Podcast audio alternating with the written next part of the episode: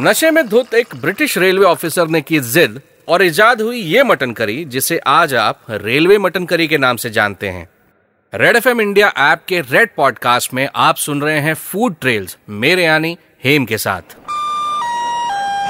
बंबई का Victoria terminus, जो कि अब छत्रपति शिवाजी महाराज टर्मिनस के नाम से जाना जाता है, से चलती थी एक ट्रेन जो वाया अलाहाबाद, जो कि अब प्रयागराज है। से होते हुए पहुँचती थी कलकत्ता, जिसे आज आप कोलकाता के नाम से जानते हैं। ट्रेन का रूट यहाँ बताना बड़ा ज़रूरी है। क्यों? बस थोड़ी देर में पता चल जाएगा। Back to the story Bharat उस समय ईस्ट इंडिया कंपनी के अधीन था। यानी गुलाम भारत के समय उसी ट्रेन में बैठे हुए एक अंग्रेज़ रेलवे अफसर ने अपने साथियों के साथ थोड़ा सा हैप्पी होने का सोचा। ग्रुप में ट्रैवल करने वालों को रेलवे और हैप्पी होने के रिश्ते के बारे में बहुत अच्छी तरह से पता है। माहौल मस्त था दो दो लगाने के बाद अंग्रेज़ अफसर भी बड़े खुश थे। लेकिन हैप्पी होने के बाद अक्सर लगती है भूख। तो पहुँच गए साहब, पैंट्री में, और दिखाने लगे धौस। खानसामों का खुद का खाने का समय था, और चूँकि सभी खानसामे बंगाली थे, अब भाई ट्रेन कलकत्ता ही तो जा रही थी। इसीलिए खुद के लिए उन्होंने बनाया था पाथर मांगशो। पाथर मांगशो की कहानी भी सुनाऊँगा कभी और, लेकिन फ़िलहाल ध्यान रेलवे मटन करी पर। पाथर मांगशो हम उत्तर भारतीयों के लिए तो नहीं, लेकिन अंग्रेज़ों के हिसाब से बड़ा तीखा होता है, और इसीलिए खानसामों को ये बात अच्छी तरह पता थी कि अगर साहब ने उनका पाथर मांगशो खाया तो सुबह दिक्कत हो जाएगी। समझदारी दिखाते हुए मटन करी में मिला दी गई दही। ताकि कुछ तीखापन कम हो सके। अंग्रेज़ अफसर को पाथर मांगशो का ये नया स्वरूप इतना पसंद आया कि वो जब भी रेल में सफ़र करते तो अक्सर इस करी की डिमांड करते थे। कहते हैं ना, सामान अच्छा हो तो इश्तेहार की ज़रूरत नहीं पड़ती। बस उसी तरह सुनते सुनाते ये मटन करी इतनी पॉपुलर हुई कि रेलवे को इस रेसिपी से भी पैसा कमाने का रास्ता दिखाई देने लगा। और ऐसे ही शुरू हो गई फ़र्स्ट क्लास कंपार्टमेंट में। फ़र्स्ट क्लास मटन करी की सर्विस। समय के साथ लोगों ने इंग्रेडिएंट्स में थोड़े बहुत बदलाव किए और दही की जगह कुछ लोग कभी नारियल का दूध भी डाल देते हैं। रेलवे मटन करी बनाने के लिए बकरे के गोश्त को साफ़ करके अलग रख लें।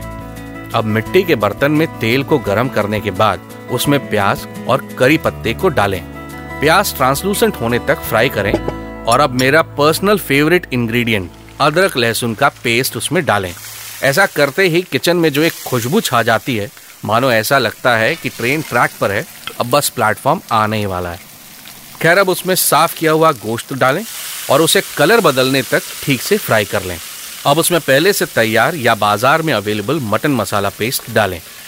थोड़ा ज़्यादा मसाला डालिएगा, क्योंकि आगे पड़ने वाली दोनों ही चीज़ें मसालों के स्वाद को काफ़ी माइल्ड कर देने वाली हैं।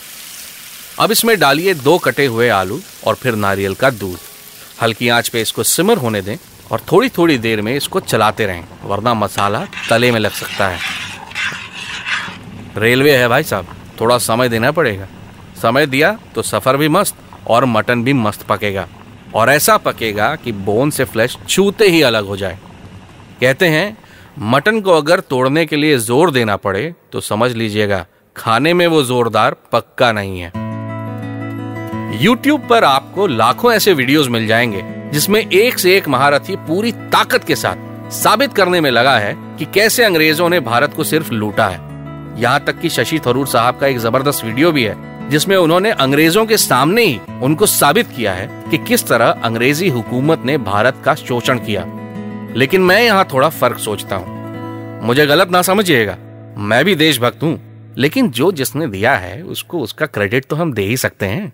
नहीं। जैसे रेलवे मटन करी का इजाद गुलाम भारत में ही तो हुआ था, और अगर ना हुआ होता तो मैं कैसे आपको सुनाता इतिहास से जुड़ी हुई और मेरे जैसे फूडी की नज़रों से बेशकीमती कहानी।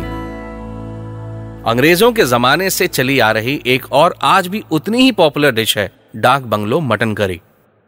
आप सुन रहे हैं फ़ूड ट्रेल्स, मेरे यानी हेम के साथ, रेड एफएम इंडिया ऐप के, रेड एफएम पॉडकास्ट पर।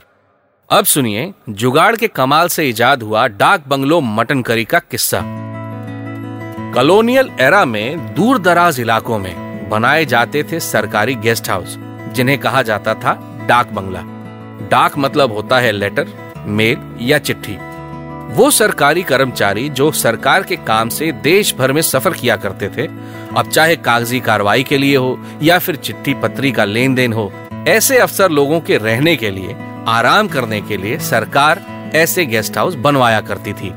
पर जैसा कि आप जानते हैं, आज भी बहुत से सरकारी काम भगवान भरोसे होता है। उस जमाने में भी ज़्यादा फ़र्क नहीं था।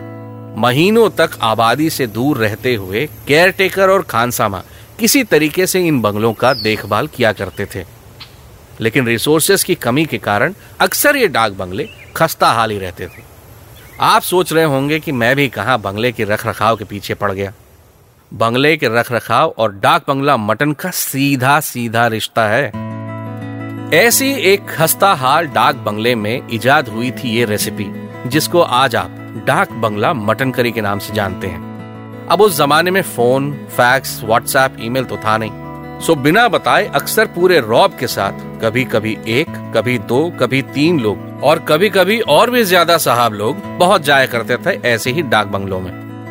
अब इन सरकारी अफसरों को खाना खिलाने की और उनको आराम से रुकवाने की ज़िम्मेदारी किसकी?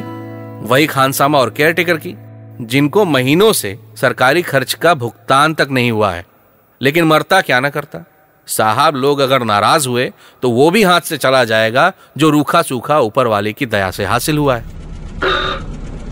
ऐसे ही किसी मौके पर जब बिना बताए कुछ अंग्रेज़ अफसर अचानक डाक बंगले पहुँचे तो बिना मैरिनेशन के, बिना फैंसी मसालों के और जो कुछ भी मौजूद था, उसी में किसी तरह खाना बना के साहब लोगों को खिलाया गया।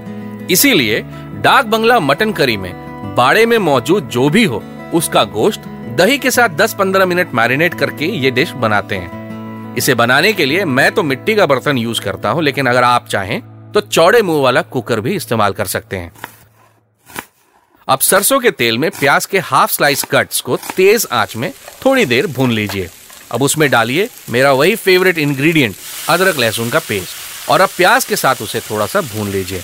सरसों के तेल में थोड़ी सी दही और हल्दी के मैरिनेशन में लपेटा हुआ गोश्त अब उस बर्तन में डाल दीजिए। और गोश्त के रंग बदलने के बाद उसमें डालिए बारीक कटे टमाटर। और पानी सूखने तक उसे फ्राई कर लीजिए। अब उसमें डालिए सरसों के तेल में पहले से फ्राई किया हुआ आलू। अब उसी गरम सरसों के तेल में हार्ड बॉइल्ड अंडा डाल के उसको ढक के कुक कर लीजिए। यह डिश बहुत ज़्यादा ग्रेवी वाली नहीं, बल्कि थोड़ी लटपटी सी होती है। इसीलिए अपने अंदाज के हिसाब से थोड़ा सा पानी उसमें डाल के उसकी कंसिस्टेंसी को देख लीजिएगा। आपने गौर किया, दोनों ही रेसिपीज़ में सरसों के तेल का इस्तेमाल हुआ है। क्यों? क्योंकि ये दोनों ही रेसिपीज़ उस जमाने की हैं जब भारत में सिर्फ़ सरसों का तेल, अलसी का तेल, तिल का तेल, नारियल का तेल इस्तेमाल होता था।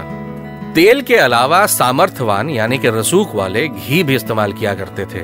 और सच मानिए, हमसे और आपसे ज़्यादा हेल्दी थे फिट थे और खाना भी स्वादिष्ट ही खाते थे। आज के पैक फ़ूड कल्चर से बेहतर था वो दौर, जब मेहनत लगती थी, लेकिन मेहनत का फल स्वादिष्ट होता था। नहीं? Anyway back to the story तो सुना आपने किस तरह आलू और अंडा डाल के पोर्शन को बढ़ा दिया गया? डेढ़ सौ ग्राम गोश्त अगर एक साहब खाते होंगे तो मान लीजिए आलू और अंडा डालने के बाद उन जैसे तीन और साहब उतना ही पोर्शन मिल के खाते होंगे। साहब लोग भी खुश और खान सामे की तो जान में जान आ गई। कहीं पढ़ने को नहीं मिला मुझे लेकिन मेरा दावा है कि साहब लोगों ने डाक बंगला मटन खाने के बाद खान सामे को इनाम ज़रूर दिया होगा। वैसे एक और डाक बंगला है, और बड़ा फ़ेमस भी है। यूट्यूब पर कभी अकेले में रामसे ब्रदर्स मूवी डाक बंगला टाइप कीजिएगा।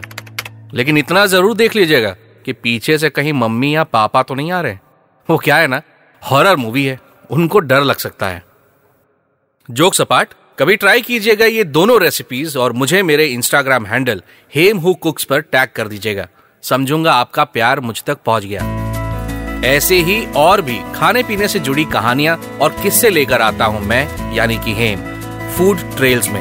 यहाँ तारीख बदलती है, स्वाद नहीं। सुनते रहिए Red podcast Red FM India app पर। This podcast was written and narrated by Hem and was produced by Alok Mishra